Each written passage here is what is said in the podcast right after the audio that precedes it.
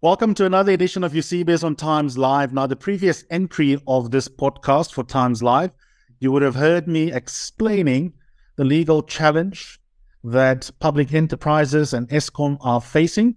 A letter of many demands had been sent to them by a number of clients that have approached various law firms.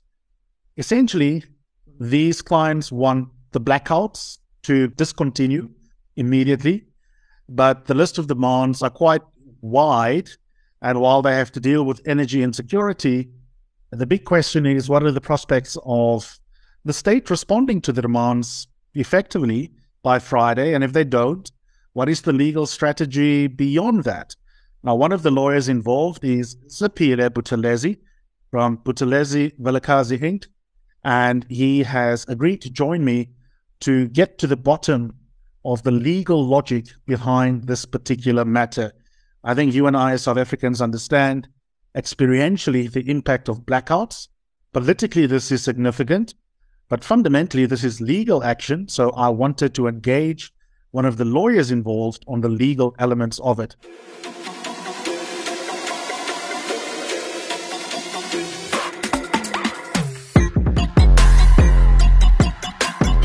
Listening to Eusebius on Times Live. That's this latest podcast on Times Live.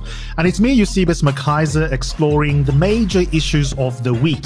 That means you're going to hear a lot of law, politics, and ethics, how they intersect, and how important these stories are in the life of all South Africans.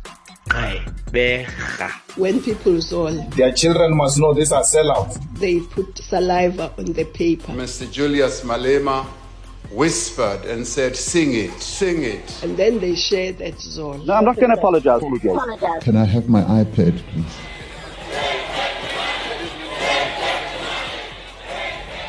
So they stole it.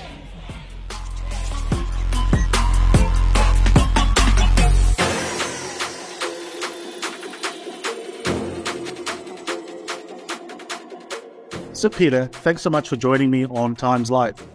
Thank you very much, uh, Eusebius, for inviting me. Let me ask a general question before pressure testing the legal strength of your argument. What is the legal case?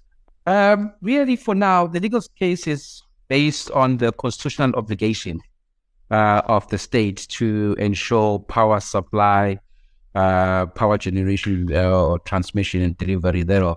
So that is that's where it emanates. I think uh, for in the past, we have not really looked at that aspect of, of, of, of the load shedding that we are facing as a country and how then the failure by the state to ensure that it um, it adheres to that obligation has then started, you know, to breach some of the constitutional rights that citizens are supposed to enjoy. Let's drill down into the legal parts of this case. I'm going to leave for the second part of the discussion which rights are implicated when electricity is not securely provided. But I want to start with the first thing you said. And I want to ask the question in this way Do I have a right to a secure supply of electricity? Yes, you do. What source of law justifies that claim? Uh, firstly, it emanates from the state uh, uh, uh, saying that it should be the sole product provider of electricity. So once the state takes that responsibility, it then becomes an obligation, constitutional obligation, um, not just constitutional, but also national legislation. It's only now where we have seen recently where the state is starting to um, grant licenses to um, independent um, uh, suppliers.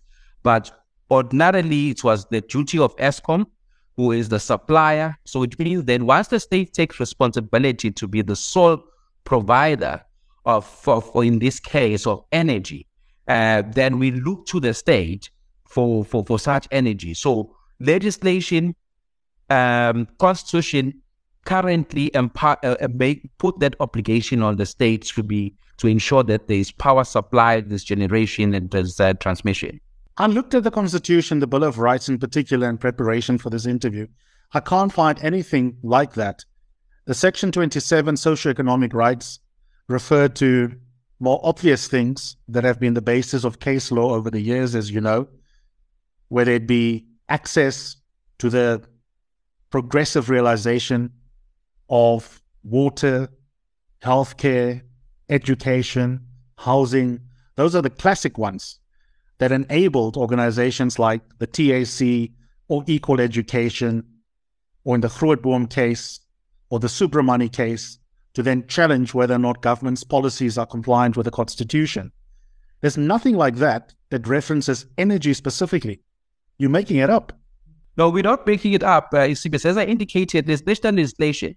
Uh, as you are aware that it's only recent where now government is looking at giving the rights to um, mining uh, companies to, to, to, to generate um, electricity uh, because they, the legislation that currently, this legislation, the law currently only empowers Eskom to be the producer.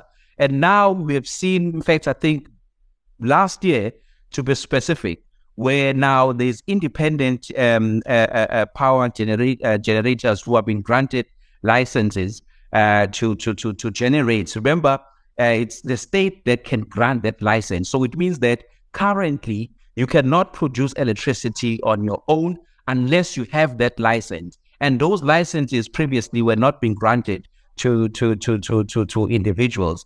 Um, otherwise, then if you if if we look at it, especially um, uh, uh, uh, uh, the mining houses who do have capacity to produce their own electricity, they would have been doing it um, all along. Um, uh, uh, you know, so that's the reality that we've been facing in this country. Uh, where, I completely understand yeah. that reality from a practical point of yeah. view. In other words, the practical import of the existing regulatory regime is precisely what you've laid out in the last five minutes. But there's a massive difference between saying the executive branch of government has got the constitutional space to create policy, including a licensing regime, and saying those of us who are hoping to get licenses now, for example, to become IPPs, that we have a right to a license. There's an important legal ambiguity both in your letter of demand and in your answers to me. And that ambiguity is between does government have policies that are sensible, which is one question, and a separate question, which is the kind of question judges will ask you that the average Joe doesn't care about because they care about the first question is the policy rational and is it delivering electricity for my house right now? And so there you've got the court of public opinion on your side. But lawyers and jurists will ask you a devil's advocate question, which is to say, is there a legal obligation on government to not have stupid policy? And surely the answer is no, which is why we've got votes and elections because if we don't like the policies, we get rid of them. So, in a sense, you want to ask the courts to encroach on the exclusive governance domain that the executive has been granted constitutionally, and your chances must be slim to none. That's overreach. Um, I, I, don't think so because if if, if if if if you if you look at our letter, it it it it basically talks about an obligation and then how then the failure to supply has then started uh, uh, caused the breach to the constitutional rights that citizens should be enjoying.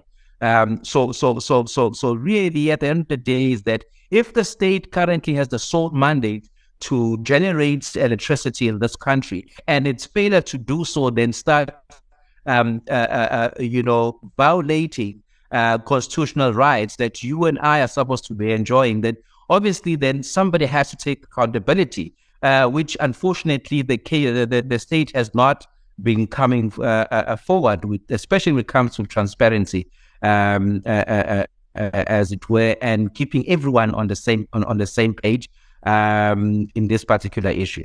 A last issue I want to canvass for now. We can return to these issues in the weeks ahead. I hope. Well, you don't have to agree with anything I say, for that matter, but I think you probably would agree that it's not a slam dunk. It's a best interesting legal action because in the cases that I alluded to earlier, that are classics in case law where government policies, whether it is something as precise as you can't stop an HIV positive soldier from being active as an SANDF member, or whether it's something as general as access to nevirapine. There are many examples where we've had good test cases where policies have been put on trial legally because that's the point of constitutional supremacy. But I think, and I wonder what you think of this, Apile, I think those cases that have succeeded had one thing in common that your letter of demand doesn't have that there was a shorter causal link between the text in the Constitution and the relief that was being sought. Whereas the kinds of things that you are asking for, tell us about the content of your of your deal with with um, Biden. Tell us that you will not, in fact, go ahead and enjoy the 18.6% tariff. I mean, it's all over the place. Some of it implicates rights that are indirectly breached as a result of the blackouts, like a lack of security, operations that don't happen at the hospital. But some of it is just the hurly burly of what governments are elected to do, which is to take a mandate to run with it. And then we go back to the polls five years later. Did you not make a tactical mistake by asking for too much? No, we haven't. Remember, uh, this is a letter of demand. It's not yet um, got uh, pleadings, uh, as it were. Depending on the response that um, uh, we will receive from government, then we'll then make a legal argument in, in, in, in our pleadings, as it were. As I said, that currently in all nine provinces, um, uh, my colleagues uh, from different law firms are taking these statements, sitting down and uh, really understanding how um, the various clients have been affected by um, load shedding. And then thereafter, then we'll put together a legal argument. In fact, um, showing the causal link that you are referring to uh, uh, uh, uh, right now and why the state should be liable. Uh, I mean, for example, I mean, one of the demands is that um, uh, some of the clients are requesting for compensation for the loss that they have suffered. You know, so obviously there we need to put together a legal argument as to why um, the state should be liable if you have had to close your business, for example, due to load shedding. Um, you know, why your state should be liable if your house has burnt down, uh, in some cases, in case and when electricity comes back. Uh, you know, so all of those things will be in our papers, and um, which we are going to to to to uh, uh, uh lodge uh, probably before the twenty before next week Friday.